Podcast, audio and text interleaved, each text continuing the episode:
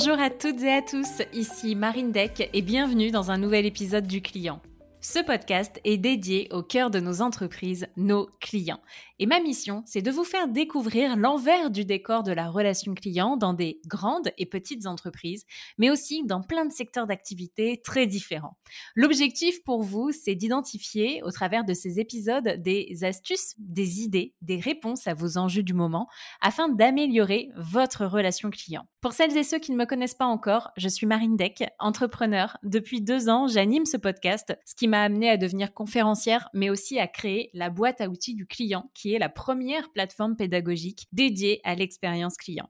Si d'ailleurs vous avez besoin d'un coup de boost de toutes les astuces et retours d'expérience récoltés sur ce podcast ou encore de templates, je vous mets le lien dans le descriptif de l'épisode vers cette fameuse boîte à outils du client qui va pouvoir devenir votre meilleur ami sur l'année à venir.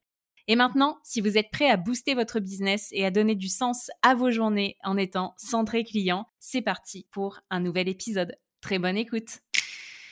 Bienvenue Sébastien. Bonjour Marine.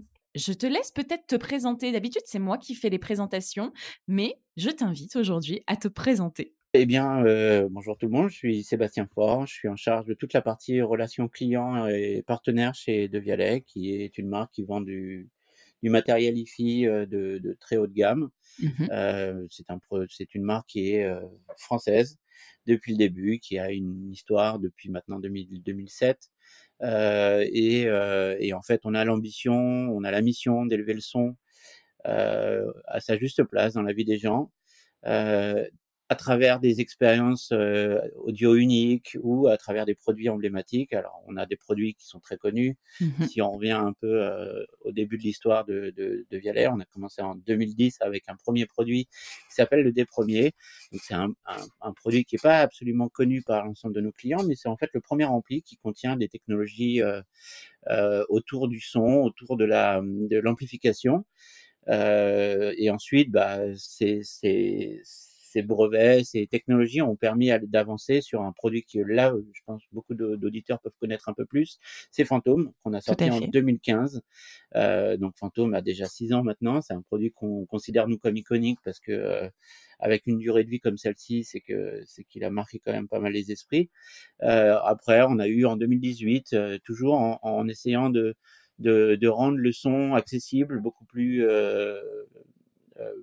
plus accessible dans les, dans les salons des, des gens. On a fait Phantom 2, donc c'est anciennement le nom Reactor, donc c'est la version un peu, un peu plus petite euh, du, du, Phantom, euh, du Phantom 1, du Phantom 1er, mais avec euh, pareil des spécificités très, très impressionnantes. Euh, une capacité très impressionnante. Et puis en 2021, on a sorti euh, des, des Gemini, donc ce sont des oreillettes, voilà, donc vous voyez, il n'y a pas, a pas un catalogue faramineux euh, chez nous, mais en fait, euh, on va toujours chercher des technologies qui vont nous permettre de faire mieux, euh, de, d'avoir des produits qui sont des produits avec un design assez particulier, parce qu'on aime ça aussi. Il faut que ça, ça, ça, ça s'imbrique facilement dans le salon, ou peut-être même que ça ressorte un peu dans le salon, mais mmh. c'est, ce sont des choses qu'on aime, euh, qu'on aime faire, le design, de la technologie. Et, euh, et, euh, et voilà, donc c'est une entreprise, 400 personnes, on a 100, sans avoir autour de nos, de nos produits. On dépose beaucoup de brevets. Je crois l'année dernière a été l'entreprise française qui a déposé le plus de brevets. Ok. Euh, bon, là, on a à peu près plus de 200 brevets déposés. C'est, c'est bon, on, les compte plus. Euh, mais euh, voilà, on va chercher toujours des technologies pour pouvoir les breveter et ensuite se dire bon bah voilà dans quel endroit, à quel endroit on peut le mettre, dans quel produit on peut le mettre, dans quelles euh, circonstances ça va être nécessaire de pouvoir l'utiliser, etc. Après, en termes de commercialisation de produits, on est à peu près à 1500 points de vente mmh euh, à travers le monde. Ce qu'il faut se dire, c'est que De Vialet, dès, le début, en fait, dès le lancement du, du, du pardon, du, des premiers, on était déjà très international. On n'avait pas euh, vocation à nous rester que francophone. On avait déjà une expansion en tête qui euh, passait par les États-Unis, qui passait par l'Asie, qui passait par le Japon. Par... Bref, on n'avait pas l'ambition de rester uniquement sur le territoire euh, français et ses alentours. On avait vraiment dès le début envie de, de, de partager euh, notre, nos produits, nos, nos, notre savoir-faire à travers le monde. D'ailleurs, c'est intéressant comme stratégie commerciale, je trouve, parce que alors du coup, tu vois, la première remarque que j'allais te faire, c'est que finalement, euh, Fantôme est arrivé entre guillemets relativement tard, tu vois, oui. après la création de l'entreprise. C'est-à-dire que vous y êtes allé euh, vraiment, je dirais, lentement en termes en termes de commercialisation de nouveaux produits. Mais par contre, quand vous commercialisez un produit et même le premier, en gros, tu le bah, tu, tu le balances dans tous les pays, quoi. Exactement. si, si je dois schématiser. C'est exactement ça. Le, en fait, comme ce sont des produits qui sont qui ont vocation à être chez les, les consommateurs, chez les gens, euh, bah en fait, euh, même si euh, l'attitude d'un client anglais ou d'un client allemand ou d'un client français est assez différent, ils ont quand même tous, on a tous un point commun, c'est qu'on globalement on apprécie tous la musique. Bon, on en a d'autres, mais en tout cas, ça, ça fait partie des points communs qu'on peut tous avoir. Donc, euh, si on se limite juste au marché français quand on sort un produit, Bon, c'est bien, c'est sûr, on peut bien maîtriser notre, notre canal de commercialisation, mais en, mais en vrai, on peut faire beaucoup plus si on est capable de, de s'approprier des canaux de vente qui sont euh, à l'international. Et en fait, on a un réseau de distribution dès le début, euh, avec des partenaires avec lesquels on continue à travailler. On a des distributeurs au Benelux, par exemple, qui sont toujours les mêmes depuis maintenant 2010. Euh, on a des distributeurs euh, je sais pas où est-ce qu'on en Australie qu'on a changé plusieurs fois, mais on a, toujours été en Australie depuis le début. Enfin bref, on a vraiment on, on, brosse avec des réseaux qui sont des réseaux euh, qui fonctionnent, qui sont dans le milieu, qui, comprennent de quoi ils parlent, qui ont euh, qui ont des boutiques qui sont vraiment bien apprêtées pour faire ce type de, de, de commerce, etc., etc. Ok, très clair. Euh, juste pour qu'on recontextualise, tu peux nous donner les prix moyens à peu près de vos produits moyens, fourchette? Ouais, alors le, le, les, nos Devial Gemini, les oreillettes sont à 200, 229 euh, euh, euros. Euh, ensuite, on a Phantom, Phantom 2, si je me trompe pas, est entre 990 et 1200 euros. Okay. et Phantom 1, qui est vraiment le produit, le produit phare, il était entre 1790 et 2200, je crois. Il faut, faudrait que je vérifie. Parce que... Et on sait à peu près quelle est la moyenne de prix que les foyers mettent pour, pour s'équiper pour, sur la cible audiophile? Alors sur la cible audiophile, on est vraiment sur l'ampli euh, globalement. Ouais, en fait, euh, donc le, le, des premiers qui, en fait, la première génération de nos amplis a eu a connu six générations depuis. Hein. Depuis 2010, on a quand même fait évoluer beaucoup. Manière, la, la, consommation de musique a beaucoup changé. On est passé du vinyle ou de la cassette audio à, euh, à, une consommation qui est beaucoup plus streaming pour revenir ensuite au vinyle. Enfin bref, donc ça, ça, ça, mmh. ça bouge dans tous les sens, tous les ans, etc. Donc des premiers, l'ampli, il a évolué déjà en six générations. Maintenant, on l'appelle Expert Pro. Et globalement, sur une niche comme euh, celui de Audiophile, on est à peu près à 8000 euros euh, pour un ampli. Ah oui. Euh, et alors après, c'est notre notre notre le, le, bénéfice d'avoir un expert pro à la maison, un ampli, c'est que vous n'êtes pas obligé d'avoir euh, 50 000 boîtes noires euh, à côté, un qui mmh. fait la suramplification, l'autre qui va faire euh, la préamplification, enfin bref, là vous avez tout en un. Et c'est aussi ça euh, qu'on qu'on appelle aussi du design, c'est-à-dire on n'est pas obligé de, de, de rendre euh, le salon comme une comme une, un garage quoi. Euh, voilà. Donc euh, si on a deux fantômes, bah, on a de la stéréo et on n'a pas besoin d'avoir autre chose que ça. Ouais. Un téléphone pour piloter et tout va bien. Bien sûr, il faut du Wi-Fi pour ou du Bluetooth, mais mais voilà, on n'a pas besoin de plus. Et pareil pour l'ampli, deux enceintes, une source et un, et un ampli au milieu. C'est intéressant bon. du coup parce qu'en fait vous vous êtes positionné, je dirais, euh, en plein milieu en se disant ok on peut aller ramener des audiophiles et en même temps on pourrait prendre des novices pour les faire enfin les les, les upseller je dirais euh, sur ce sur ce type de produit. Parce que je pense qu'il y a aussi tous ces gens euh, qui achetaient des petites enceintes à la maison tu vois je dirais à 200 400 euros euh, et puis au final qui se sont dit ah mais ça a l'air dingue le design est vraiment canon et du coup ce serait ça, ça, pourrait être mon plaisir de me de m'acheter du coup une enceinte fantôme, tu vois, par exemple. Ouais, c'est tout à fait ça. En fait, je pense que le, le design étant accrocheur, c'est vraiment mmh. l'aspect sphérique qu'on peut avoir sur fantôme. Tout de suite, ça, ça, ça amène la curiosité. Et, et en fait, et c'est assez joli. Hein, on le met dans Bien un salon. Globalement, les coloris qu'on utilise, c'est pas du vert fluo, c'est pas du. Donc c'est vraiment, on essaie de s'installer dans un dans un espace. Le l'expert pro, c'est c'est du polymiroir. Donc en fait, c'est reflète juste le, le, personne qui écoute de la musique. Enfin, il y a quand même toute une c'est pensé de cette manière-là. Et donc oui, le design va nous amener forcément des, des pas des surconsommateurs de musique, mais des gens qui veulent juste passer un bon moment et qui veulent surtout pas abîmer de la décoration qu'ils ont dans leur, Tout à fait. dans leur salon ou dans l'espace dans lequel ils vont mettre le, le, le produit. Donc euh, oui, oui, bien sûr. On a, on a nos audiophiles et on les connaît très bien d'ailleurs à travers le service client et on a aussi nos clients voilà qui qui consomment de temps en temps un peu de musique, qui sont contents de le faire avec des fantômes parce que c'est vrai que ça sonne aussi de manière magique. Très bien. Et donc, du coup, j'aimerais qu'on passe bah, justement à aujourd'hui, quel est ton périmètre chez Devialet C'est quoi la taille de l'équipe? Combien de tickets est-ce que vous gérez? J'en sais rien, tous les mois approximativement. Est-ce que tu peux me donner des petites infos? Bien sûr. Alors, donc moi, mon, périmètre, il est de coordonner vraiment tout l'aspect service client. donc, c'est on, il y a, peu il y a, peu de, de moments où j'interagis sur le mode de fonctionnement du retail parce qu'il y a aussi euh, la relation client. Parce qu'on a vraiment un savoir-faire très particulier en retail qui est piloté par, par d'autres personnes. Mais donc moi c'est vraiment la partie service client donc euh, la, le, le la prévente, l'avant-vente qu'on pourrait avoir sur des lignes téléphoniques ou sur euh, par email, etc. Donc on fait quasiment tous les canaux qui existent aujourd'hui, qui sont les canaux euh, usuels, les emails, le téléphone, euh, on fait un peu de chat, les réseaux sociaux, etc. Donc ça, ce sont les canaux qu'on utilise.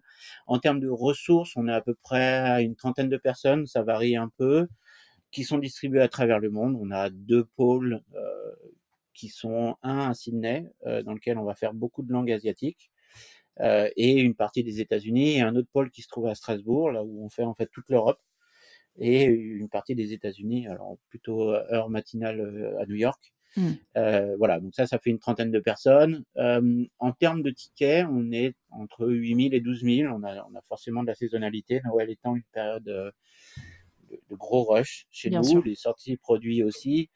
Euh, donc voilà, on est entre 8000 et 12 000. Il y a un truc assez, assez marrant, c'est que moi, quand je suis arrivé en 2015, euh, on n'avait pas de ligne téléphonique, on avait juste euh, une personne à l'accueil euh, qui recevait beaucoup d'appels de gens qui étaient intéressés, qui voulaient comprendre ce qu'était le produit. Genre au standard de l'entreprise, en fait, à l'accueil de l'entreprise. ah, c'était absolument euh, assez magique. Et, euh, et, donc, elle, elle, voulait nous transférer des appels, sauf qu'on n'avait pas de ligne téléphonique, donc il fallait qu'on se déplace. bon, bref, on n'était pas à côté, on était à côté, donc c'était assez facile, mais bon, euh, c'était pas son métier non plus. Donc, l'un des premiers constats que je me suis dit, moi, en arrivant chez Le Violet, c'est, ok, c'est bien, on écrit à des gens, on, on, répond sur le canal sur lequel ils nous ont sollicité. Or, en fait, je pense que c'est un produit qui, qui est tellement passionnant qu'il faut qu'on en parle. Il faut pas juste qu'on s'écrive de, de, ça. En fait, il y a la tonalité de la voix, il y a la manière dont on va euh, partager des moments. Enfin, on peut le faire par email, ça c'est sûr, mais mais ça n'a pas la même teneur quand on est euh, quand on est par téléphone. Et, euh, et donc assez vite, j'ai ouvert les lignes téléphoniques parce que je me dis c'est voilà quand un client nous appelle pour comprendre ce qu'est le produit, bah, la voix, le ton, le, le partage, ça passe aussi par par une communication, par une discussion euh, au téléphone et, et l'email ne retranscrit pas tout ça. Euh, voilà. Ok, très clair. Donc maintenant, en termes de, de, de pourcentage, bah, en gros, hein, on est passé il y a, il y a 5-6 ans à 0% d'appels, à maintenant on a quasiment 60% de nos, nos, interactions se font par téléphone. D'accord. Voilà. Ouais, donc c'est un canal qui est, qui est, bien adapté, qui est, et je, je, pense que les clients assez facilement passent vers ce canal-là parce qu'il y a voilà, la, discussion. Très bien. Et alors du coup, si tu devais donner une définition à la relation à la relation client chez Devialet, parce que tu m'as parlé de famille en préparation de l'épisode, j'aimerais bien savoir comment est-ce qu'on fait en sorte que nos clients soient un peu notre famille?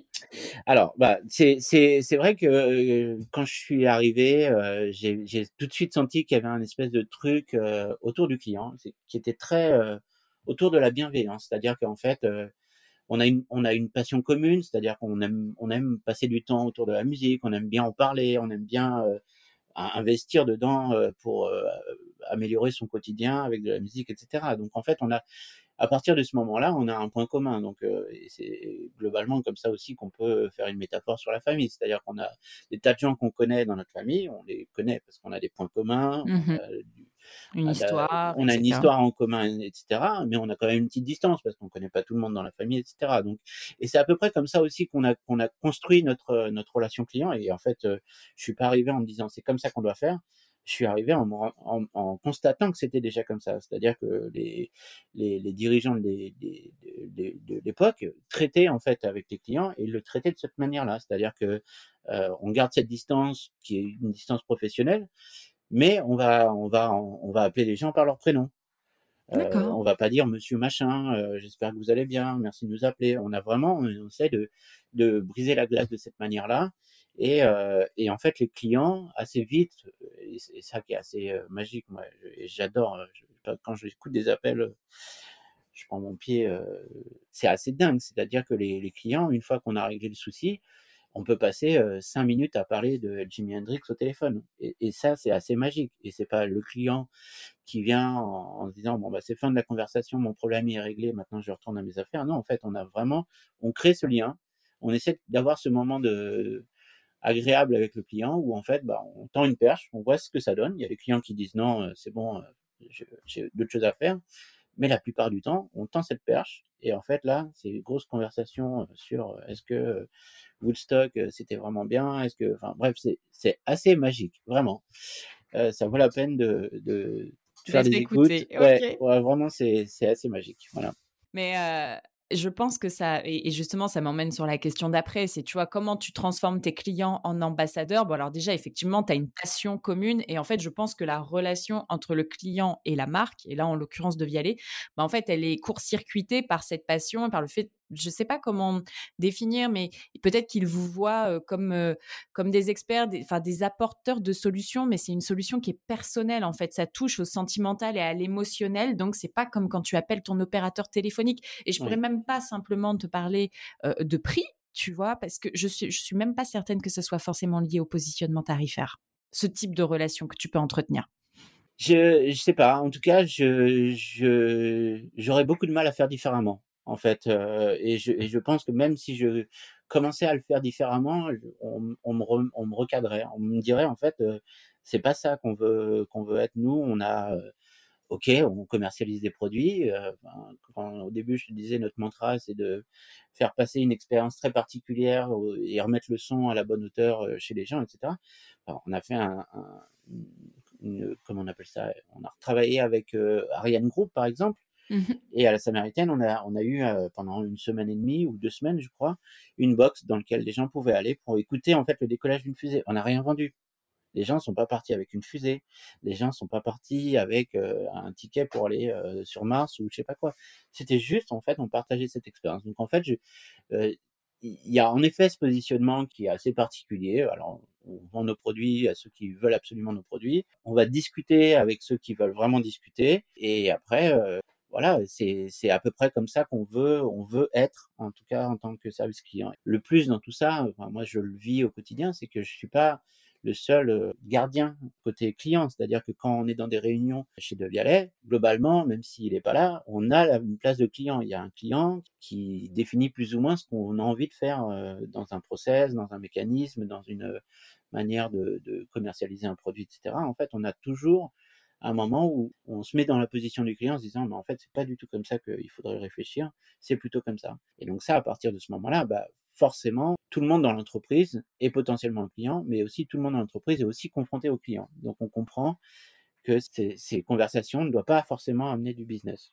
Et alors du coup, parce que j'ai bien aimé quand euh, au tout début de, de l'épisode, avant qu'on commence à enregistrer, on parlait de ces clients qui sont ambassadeurs de ce que je comprends, de ce que tu m'as raconté, c'est aussi lié à un produit. C'est-à-dire que le fait qu'un client devienne ambassadeur, c'est pas simplement l'attitude d'une marque envers un client, c'est aussi lié au produit. Tu vas avoir des ambassadeurs sur certains produits et une absence d'ambassadeurs sur d'autres produits déjà pour essayer de l'expliquer, je pense qu'il faut passer un peu de temps avec ces produits. Donc moi, avant de Vialet, j'étais un petit consommateur de musique. Je j'y passais pas euh, des heures et des heures. Je le faisais quand j'avais un peu de temps libre. Et maintenant que je connais ce produit-là, hmm. je trouve du temps libre. Ou en tout cas, je m'en, je m'en, j'essaie de passer le plus de temps possible parce que il y a un espèce de truc magique avec ces produits. Je parle de Phantom, je parle de Gemini ou je parle même de l'Empire. C'est c'est-à-dire qu'en fait, on va redécouvrir des choses qui ont bercé notre enfance. Et donc, en fait, je pense que ça parle ça parle aux gens, tout simplement. C'est très universel comme sentiment. C'est-à-dire que la, la, musique, ça représente euh,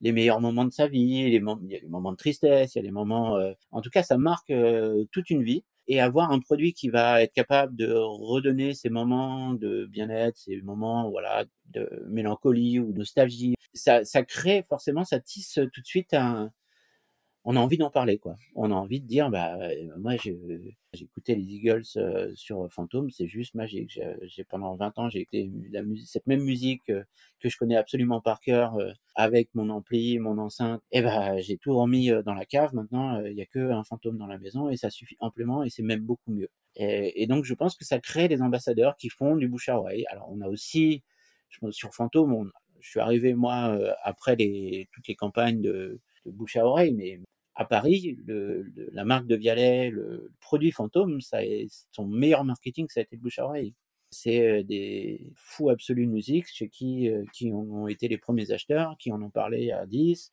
les 10 qu'on ont racheté, et puis qui en ont reparlé à 10. ça s'est propagé assez rapidement. Encore maintenant, on arrive à capter, des, comme tu disais tout à l'heure, des clients qui n'ont pas forcément une grosse consommation de musique, mais qui veulent un, bel objet chez eux. Pareil, ils sont confrontés à, je sais pas, la meilleure musique qu'ils adorent, qu'ils ont écoutée pendant 20 ans. Et bah, ils mettent ça sur Fantôme, ils sont bluffés et bah, ils appellent des amis, alors pas en confinement bien sûr, mais, mais ils font venir à la maison pour pouvoir passer une soirée à écouter la musique. Alors moi, il y a un truc magique, c'est à la maison, par exemple, depuis qu'on a des on a des devis dans le dans le salon. Euh, le vendredi, T'as beaucoup plus d'amis? J'ai beaucoup plus d'amis, en effet, mais mais j'ai surtout le vendredi, je n'allume plus la télé, quoi. En fait, je, la ah, musique, euh, c'est euh, chacun son tour, et puis euh, limite, ça se bat parce que, ah ouais, mais t'en écoutais deux, c'est à moi de. Voilà ce que ça fait d'avoir un devialet chez soi. Ok, très clair. Et donc, du coup, ces personnes, effectivement, deviennent des ambassadeurs, mais c'est pas forcément le cas sur tous les produits. Tu n'as pas ce phénomène sur tous les produits. Pourquoi? Oui, ouais. Alors, je sais pas, parce que peut-être que Fantôme a vraiment un aspect très iconique. Je pense que c'est c'est son aspect très iconique qui fait que quand on est arrivé avec Fantôme, on n'est pas arrivé sur un marché qui était ultra saturé. Là, on a lancé le Gemini, donc Gemini est reconnu comme étant le produit en termes de qualité sonore qui est au-dessus de la mêlée. Les reviews sont absolument dithyrambiques, enfin tout, mmh tout, tout, va dans le bon sens. Après, c'est un marché qui est très saturé, c'est-à-dire que si on veut acheter des oreillettes, on va euh, à la Fnac, à Darty ou chez Boulanger. On n'a que l'embarras du choix. Si on veut faire son choix de manière très euh, très rapide, bon, on va peut-être pas faire toute la liste euh, des oreillettes qui existent et qui sortent tous les ans. C'est assez un peu plus difficile d'avoir de, des ambassadeurs sur un marché comme celui-ci, mais il n'empêche que ça reste un produit qui est reconnu comme comme étant merveilleux d'un point de vue son. Ok, très mmh. clair. Et je me demandais combien de, combien de fois est-ce qu'un client a d'interaction avec De Vialet avant d'acheter un produit? Euh, alors, par produit, on va ouais, par produit, on va avoir des cycles de vente qui sont assez différents. Il faut le, sauter, euh, sauter sur un fantôme, ça se fait pas en deux jours. Hein faut prendre un peu le temps, il y, a, un prix. Sur Gemini, c'est un peu différent, ça, va un peu plus vite. Globalement, sur euh, Gemini, ce qu'on a vu, c'est que les clients étaient assez vite conquis au bout d'une une à deux interactions, grand, grand max. Ok. Euh, là où sur Fantôme, en fait, on a un échange, euh, c'est-à-dire, bah voilà, j'écoute ça à travers cette source. Est-ce que Fantôme va me permettre d'en profiter? Est-ce que si je le branche avec ça, ça va donner quoi, etc. Donc c'est plutôt un échange un peu plus long sur euh, sur Fantôme. Je pense qu'on tournerait autour de 3, 3, 4 interactions pour ceux qui nous sollicitent. Après, euh, en boutique, la magie opère, c'est-à-dire qu'on rentre dans la boutique, on, on, passe l'expérience avec euh, nos vendeurs ou nos partenaires, et bon, là, il faut assumer que c'est un produit magique et que il y a de fortes chances qu'on reparte avec sans avoir à interagir plus que ça. Donc dans la boutique, en fait, tu court-circuites un peu ah, complètement. le ouais, complètement, ouais. Très bien. Et alors, quel KPIs tu suis toi au service client? Alors, j'ai plein de plein d'indicateurs que je regarde qui sont juste des indicateurs. En fait, c'est les dominos que je regarde. Moi, je regarde juste le haut du domino, c'est-à-dire la satisfaction client. C'est vraiment le seul indicateur que, qui, me permet de passer des bons, des bons moments ou des moments un peu plus graves. En fait, je, je, je, on mesure bien entendu les interactions euh, à travers une enquête euh, post, post contact au travers du service client et je regarde tous ceux qui sont très satisfaits mais ce qui m'intéresse le plus c'est quand même ceux qui sont très mécontents euh, et il y en a pourquoi ils sont mécontents? Alors ça, ça peut être des, des, des voilà des sujets d'accueil dans une boutique très Mmh très précise. Ça peut être le manque de stock sur un produit. Ça peut être une fonctionnalité qu'ils aimeraient avoir. Ça peut être un temps d'échange qui a été un peu long. Euh, il y, a, il y a pas mal de choses. Alors il y avait un sujet qu'on avait auparavant, c'était la réparation de nos produits, Oui. qui maintenant est un, un sujet qu'on est en train d'adresser au fur et à mesure. Euh, et on voit que bah voilà, c'était quasiment 2 à 3% de clients mécontents sur une période longue, hein, on parle de quasiment 6 mois. 2 à 3% de nos clients pouvaient être mécontents à cause de ça. Euh, bah, maintenant qu'on on, le propose déjà sur Fantoma, bah, ça commence à baisser d'un point de vue DISAT. Alors, je dis pas que les clients sautent de joie parce qu'ils ont, ils ont un produit qui est réparable, mais en tout cas, ils sont contents de l'apprendre et ils sont contents de voir qu'il y a une grille de prix qui existe. Et donc, du coup, attends, c'est 2 à 3% c'est 2 à 3 des cli parmi les clients mécontents étaient mécontents à cause de la ré de l'absence de réparation? Oui, Donc ça. en gros, ça veut dire que sur ta masse, heu, d'avis clients négatifs, 2 à 3% pour toi était déjà une une sacrée masse à prendre en Oui, considération? bien sûr. Ouais, je me donne une échelle à peu près. ouais, non, non, c'est bien ça. Et, euh, et après, euh, donc, euh, ce que je, re- ce que je me dis, c'est que si je regarde les, les, les la satisfaction client ou la dissatisfaction client, bah, en fait, tout en découle. C'est-à-dire que euh, il va falloir que je réponde vite pour éviter la, la dissatisfaction. Il va falloir que je donne les bonnes réponses aux clients quand je les ai au, en- soit au téléphone, soit par email. Donc, en fait, tout découle de la CISAT. De la, de la CISAT. Si je fais pas tout en amont correctement, bah, la DISAT, forcément, je l'aurai jamais. Alors attends, on va essayer de recontextualiser pour les auditeurs. Heu, CSAT, Oui, définition. pardon. Pardon. Alors, CSAT, c'est Customer Satisfaction. C'est euh, et DSAT, c'est Dissatisfaction, donc les clients qui sont mécontents. En fait, c'est c'est un échantillon. À chaque enquête qu'on envoie à nos clients, on, en- on leur pose la question étiez-vous content du service client? Et on le note de 0 à 10. Et selon la, la, la note donnée par le client, on va soit on va le positionner dans un dans un Mais c'est ton N ps mais c'est ton NPS. Ah non, alors le NPS, c'est plus la relation avec la marque. D'accord, la cette question est donc différente du coup Oui, que tu on as parle, posée. ouais, on parle bien de la satisfaction client. C'est-à-dire, j'ai eu un échange avec le service client et, comment je le, je la, comment je la, je la- Je le note. je En le fait, note. effectivement, le NPS, c'est recommanderiez-vous la marque machin et là, c'est êtes-vous satisfait de l'interaction que vous avez eue avec le service client, par exactement, exemple? oui, Très clair. ouais, c'est bien ça, ouais. OK. Et en fait, ce que ça, c'est la finalité euh, de tout mon travail. C'est-à-dire que si je mets suffisamment de ressources au téléphone, je vais, répondre, je vais répondre rapidement et je vais pouvoir avoir ces temps de communication où on va parler musique avec les clients. Euh, donc ça, c'est c'est un KPI, mais c'est pas un KPI que je mesure. Je sais que c'est essentiel pour moi de le faire correctement pour pouvoir avoir la satisfaction client à la fin. Pareil pour la réponse, il faut qu'elle soit correcte pour que le client soit satisfait. Donc il faut que je passe du temps en formation, du temps en briefing, et, etc., etc. Donc ça, si je le pilote pas correctement, j'aurai toujours pas ma, satisfaction client. Donc tout découle, euh, toutes les actions que je vais mener vont m'amener vers ce, cet unique indicateur qui est celui que je, je regarde tout le temps, toutes les deux heures quasiment, qui est la, la satisfaction client. OK, très clair. Et heu, pourquoi tu me disais que tu préférais la DISAT? Parce que, bah, du coup, c'est, c'est là où tu vas chercher les petites, heu, les petites failles, quoi et les les axes d'amélioration. Exactement. Alors je je dis pas que je suis pas euh, je suis pas euh, satisfait quand les clients le sont. Je dis juste qu'en fait ça on apprend quand même beaucoup plus sur ce qu'on sait pas faire ou ce qu'on fait mal Mmh à travers la DISAT euh, et en fait en, en construire des têtes de Pareto, c'est-à-dire euh, les, les gros gros sujets qui reviennent de manière récurrente, etc. permet en fait de construire son axe euh, d'amélioration sur les années à venir. Euh, donc la réparation, c'était un thème, par exemple, euh, même si c'est une petite quantité, ça reste quand même une quantité euh, qui, qui est une, une quantité de clients qu'il qu'il faut aller récupérer, qu'il faut Ouais, qui est euh, significative. qu'il faut écouter parce que euh, parce que c'est un c'est un feedback et d'autant plus qu'on parle de clients qui sont ambassadeurs de marque. Donc si on les on les rapproche du NPS comme tu disais tout à l'heure, ces clients-là sont prêts à recommander le produit, ils le font, ils, le bouche à oreille marche toujours. Mais en fait quand ils sont am- ils sont confrontés à un petit bobo avec le produit, bah on n'avait pas de solution qui était la bonne solution pour eux. Euh, donc si tu veux vraiment Mmh. les réengager, eh ben il faut que tu leur dises bah vous avez vu, on en a parlé au mois de juin, vous n'étiez pas content parce qu'on n'avait pas de solution de réparation, et ben regardez, on est au mois d'avril, il nous a fallu quelques mois, mais on est capable de le faire maintenant. OK, donc tu l'as pondéré, en fait, tes 2-3% tu les as pondérés avec le fait qu'en plus, c'était des ambassadeurs qui avaient verbalisé, heu, ce type d'insatisfaction. Donc c'était en fait, au final, les 2-3 en font encore plus écho, je dirais. Exactement. Exactement. Et, et, je pense, et, toutes les personnes que tu dois rencontrer qui font, euh, qui font mon métier te, te diront, en fait, le, le client qui, est, qui exprime un mécontentement, c'est le futur ambassadeur de ta marque. Parce qu'en fait, mmh. tu vas dépenser beaucoup d'énergie avec lui, mais il va, il va se transformer en, en vrai ambassadeur qui va te dire, mais cette marque, elle est magique. Elle a fait euh, tous les efforts nécessaires pour euh, me reconquérir.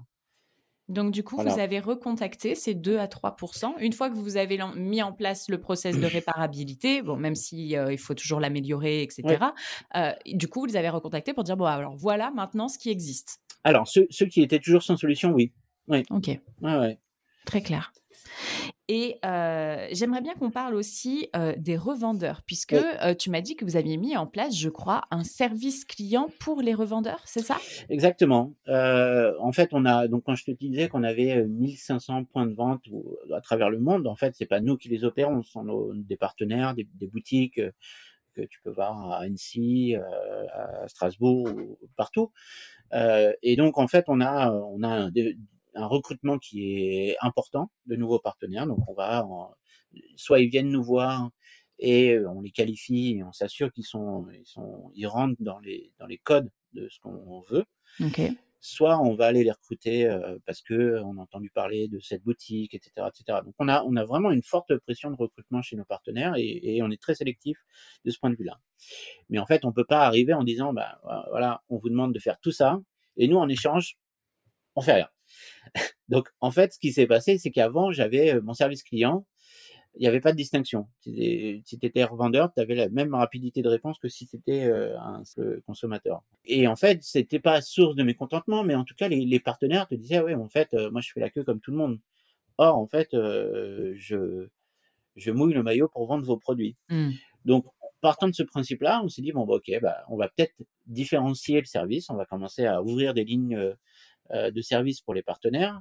On va pas simplement se limiter à faire du, du comment on appelle ça, du réactif, c'est-à-dire le client, le partenaire, il appelle, on lui dit euh, salut, euh, salut revendeur, j'espère que tu vas bien, qu'est-ce qui se passe aujourd'hui? Bon bref, on, on, fait du réactif, mais on le fait mieux que ce qu'on faisait auparavant. Mais on va aussi faire du proactif, c'est-à-dire qu'on va aller vers eux en leur disant nouvelle mise à jour dans trois jours, voilà ce qu'on va apporter, et on va accompagner les commerciaux aussi qui, eux, ont la, doivent courir après euh, les, nouveaux, le recrutement de nouveaux partenaires, donc ils, sont, ils ont beaucoup de temps à passer avec.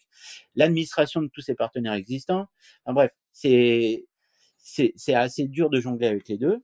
Donc, ce qu'on fait, c'est qu'on va les accompagner. Donc, on a, à travers ce, ce service, de manière euh, soit réactive, soit proactive. Et on a commencé sur le marché allemand, qui est un marché assez difficile euh, pour une marque française en règle générale. Peut-être qu'il y a d'autres personnes que tu vas rencontrer qui sont installées en Allemagne te diront l'inverse. En tout cas, pour nous, ça a, ça a, été un marché assez complexe. D'un point de vue service client, l'attendu n'était jamais au niveau. Euh, les clients finaux trouvaient qu'on n'était pas, euh, on n'était pas imprégné des codes du pays, etc., etc. Donc on, on, on, avait pas mal de choses à faire euh, sur ce marché d'un point de vue service client, et donc on a commencé par ouvrir ce bureau partenaire, donc c'est le nom euh, de ce service, en Allemagne. Et, euh, et en fait, le, le, parce qu'on avait aussi une croissance très très importante sur le marché allemand de recrutement de nouveaux partenaires, etc.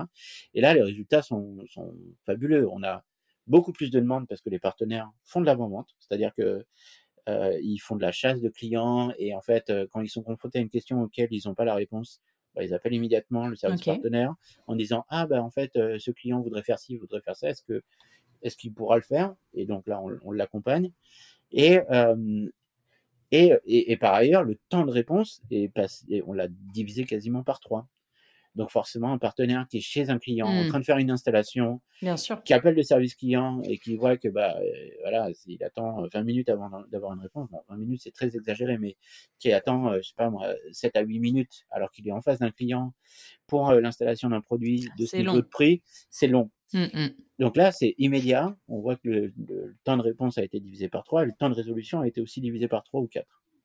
Donc voilà, c'était ça l'objectif, c'était ça euh, de chouchouter un peu nos partenaires parce qu'ils mouillent le maillot pour nos produits et euh, de s'assurer que bah en fait plus on est plus on, on offre un service de qualité à ces à ces ambassadeurs commerciaux mais ambassadeurs quand même, moins ils vont aller euh, proposer les produits qui sont pas les nôtres. Bien sûr. C'est aussi comme ça que ça doit fonctionner et c'est comme ça qu'on veut que se construise la relation avec eux en tout cas.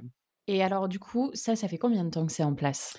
Ça fait maintenant 1 an, heu, que c'est en place. Ouais, donc heu, Heu faut quand même avoir un enfin, c'est pour, c'est pas j'allais dire tempérer, mais c'est pas le bon mot, bref, pour modérer le pro le le pro le propos, c'est que, si vous avez 50 partenaires, faut peut-être pas s'emmancher, à aller leur dédier un service client. La preuve Bien est sûr. que Devialet a quand même attendu assez longtemps Bien avant de mettre ça en place. Ouais, non, bien sûr, c'est un investissement, qu'il fallait faire au bon moment, c'est-à-dire au moment où en fait, Gemini arrive et Gemini en fait, c'est quand même un produit qui est un peu plus mass market. Si Mmh on mh. on regarde le prix, heu, de Gemini par rapport à Phantom 2 ou Phantom 1, on on va toucher une nouvelle population de clients et en fait, heu et la quantité de produits qu'on va être amené à vendre de Gemini ou qu'on envisageait de vendre est plus du tout la même et donc heu, s il fallait que ce cet investissement soit coordonné avec le lancement du produit aussi.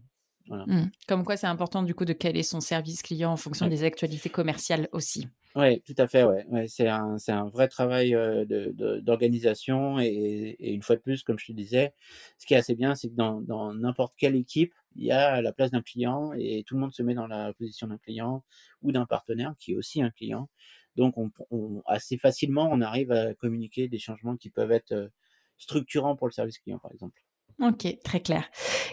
Est-ce que tu peux me dire quelle est ta plus grande réussite chez Devialet selon toi? Je crois que c'est d'avoir créé une communauté de d'avocats. D'avocats? ouais, oui, parce qu'en fait, heu, l'équipe du service client, elle fait vraiment de l'avocatie. C'est-à-dire que, Ah heu d'accord. ouais. Non, pas les pas le le légume, c'est un légume d'ailleurs? Non, je sais plus. Moi je Non. pensais tout de suite je pensais tout de suite au pénal, tu vois? non. J'étais. Il doit y avoir des actualités chez moi qui Non, non, font que non. Non, non, non, vraiment, on a on fait de l'advocacy, heu et et heu, et ils le font bien, donc je je suis assez content. Je pense qu'on a un très bon casting dans les équipes de service client, des gens qui sont très engagés et en fait, un micro problème devient un gros problème, heu, assez vite parce que justement, ils sont là pour, heu, bah, pour pousser les murs, pour nous challenger aussi parce qu'en fait, c'est trop facile, heu, moi, je suis au headquarter, je peux dire: «Heu, les gars, j'ai pas le temps, heu, je fais des réunions, heu, j'ai ci, j'ai ça». Bah, non, en fait, heu, tous les jours, je reçois le même mail, ils ils insistent: «Non, mais attends, le client, il a besoin d'un d'un patin pour sa télécommande, s'il te plaît, fais quelque chose».